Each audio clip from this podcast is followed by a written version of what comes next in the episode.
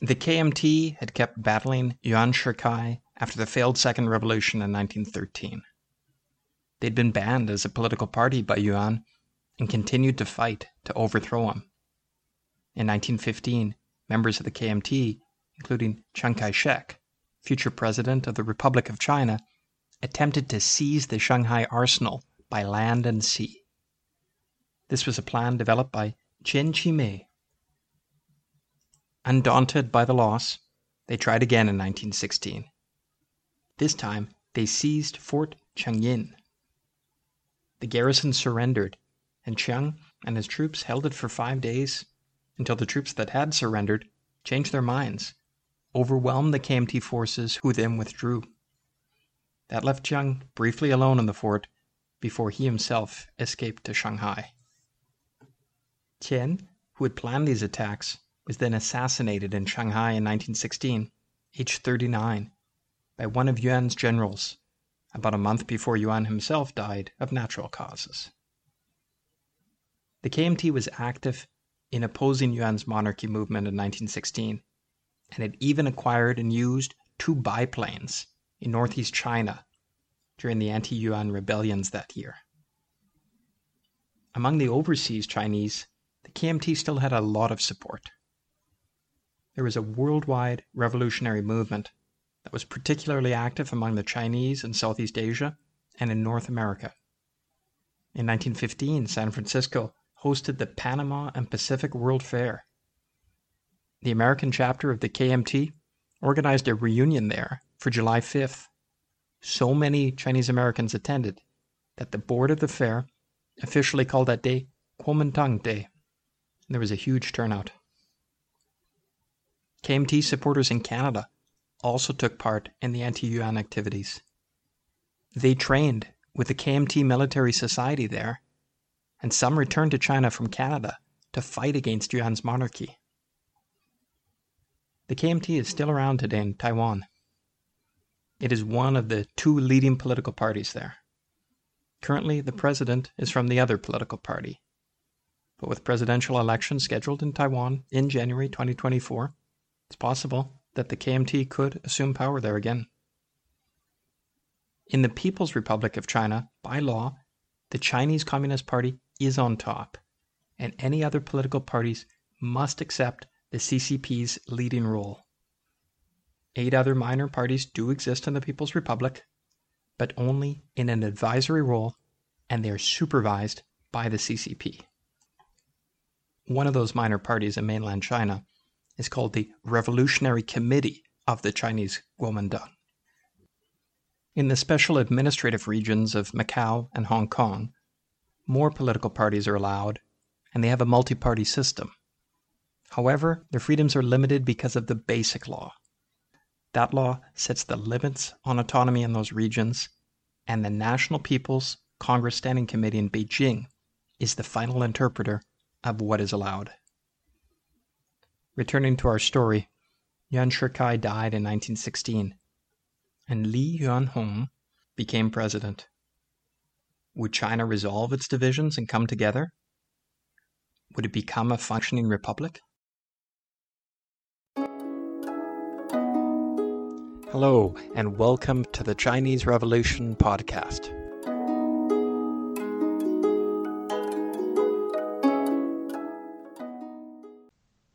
With Yuan Shikai dead, Duan Qirui was premier, and Li Yuanhong was president. They had both served under Yuan Shikai, but Li Yuanhong's military career had begun before Yuan's military reforms, and he was not part of Yuan's Beiyang clique. Li had been chosen by the revolutionaries during the Wuchang uprising, and while he was Yuan Shikai's vice president, he had also been Sun Yat sen's vice president. Yuan didn't trust him much and sidelined him during the monarchy project and kept him under house arrest. Li declined the title of prince during the monarchy, which kept him as an acceptable choice to the anti Yuan rebels. Duan Qirui had also started his military career before Yuan's reforms and had been sent to Germany for training by Earl Li Hongzhang. But then he fell under Duan's leadership and was part of the Beiyang clique. He fought against the revolution in Wuhan in 1911 under Yuan's overall command. He then joined Yuan's cabinet once Yuan was president and had served as his Minister of War and Premier. But they did not always see eye to eye, and Yuan had already been dismissed from cabinet before Yuan tried to become emperor. The Provisional Constitution from 1912 was brought back into effect, at least as far as the reopened Congress was concerned. Sun Yat sen and the KMT hoped that things would go better this time. World War I was an important issue, and Li and Duan did not see eye to eye on it. Li preferred that China stay neutral. Duan argued that China should enter the war against Germany and Austria. Both Li, his vice president, and Congress, after a vote, opposed China entering the war. Duan did not accept the result, used bullying tactics and negotiation to try to get his way. Congress then voted to request his resignation, and in May 1917, Li dismissed Duan as premier. At that moment, Zhang Xun, the general with the queue, attempted to seize power and to restore Puyi as Qing emperor. Zhang was a follower of Yuan Shikai and had fought against the revolutionaries in Nanjing in 1911. He remained a general when Yuan became president but never cut off his queue, which had been the required hairstyle during the Qing dynasty. Zhang helped defeat the KMT in Nanjing during the Second Revolution. He didn't support Yuan becoming emperor because he believed in the Qing and was essentially neutral in 1916. Now in 1917, during the divisions between Duan and Li, Zhang and 500 troops entered Beijing and restored the now teenage Puyi to the throne for about 12 days.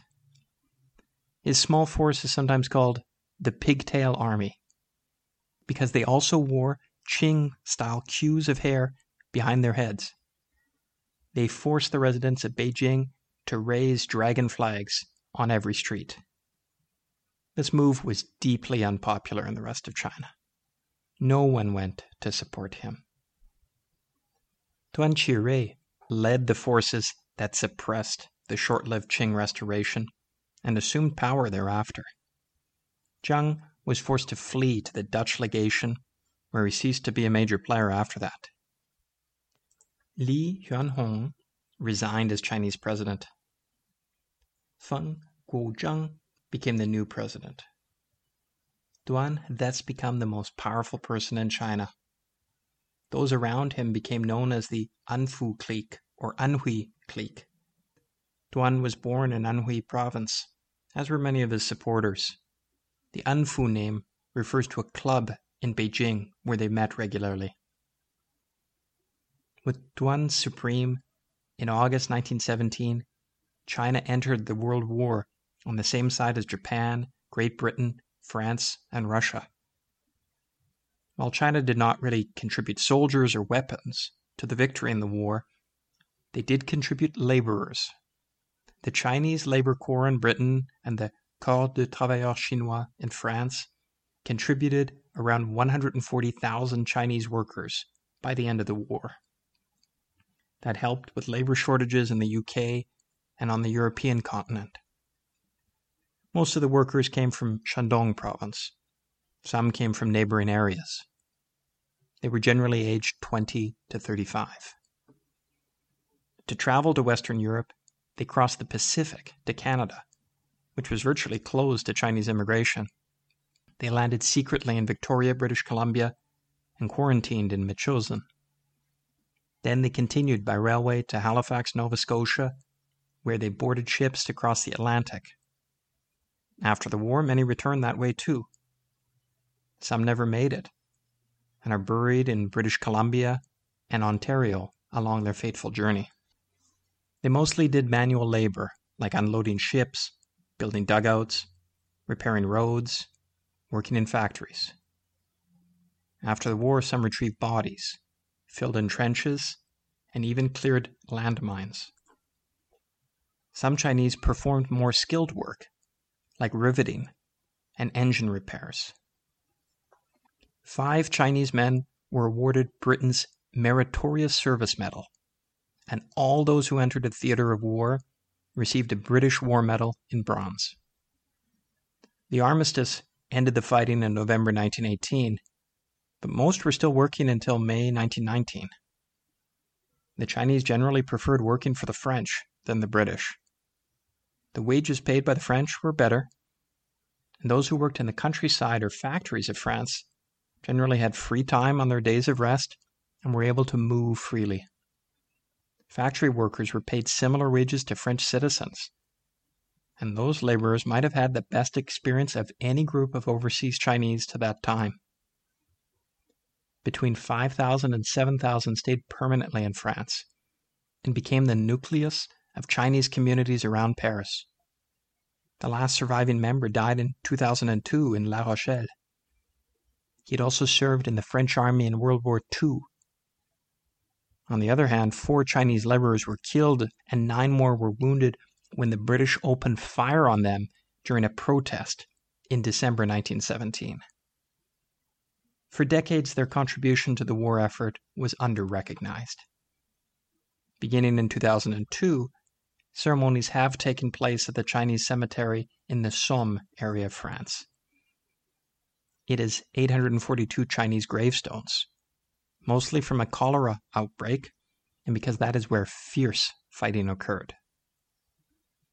Overall, there were about 2,000 official casualties among the Labor Corps, including from the so called Spanish flu, which became a worldwide pandemic. Their gravestones feature Chinese characters with sayings like, faithful unto death. A good reputation endures forever, and a noble duty bravely done. Towards the end of the war, Chinese people, especially Chinese students in Japan, came to realize that Duan Qirui had signed a series of secret agreements with Japan to gain power. He negotiated a series of private loans totaling 145 million yen from Japan in exchange for supporting Duan and his clique, Duan agreed to enter the World War on Japan's side. More so, and this would not be known until later, Duan had signed off on Japan taking control in Shandong province, following their takeover of German interests there. Most Chinese expected China to regain those former German concessions once the war was over, and expected this to be part of the Versailles Treaty since China was on the winning side. It was quite a shock when Chinese diplomats learned that Duan had committed treason for private funds to build up his power base. But that would be the reveal. Before then, Duan also made other secret agreements with Japan. Duan and Japan signed the Sino Japanese Joint Defense Agreement. It was reached early in 1918 after Russia's Communist October Revolution. China granted Japan privileges along the Chinese border with Russia. Japan declared its intentions were innocent and said, as allies, there was no reason that their countries couldn't cooperate militarily there, just as the Triple Entente coordinated for battles on the Western Front in Europe.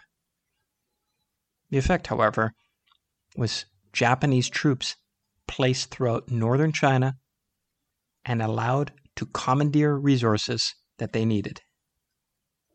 Over 70,000 Japanese soldiers entered China, and some Japanese commanded Chinese soldiers on Chinese territory. It was a secret agreement, but word got out through reporting by foreign newspapers and Chinese students, especially in Japan, who became aware and opposed it. Word spread and most Chinese who learned of it strongly objected to it.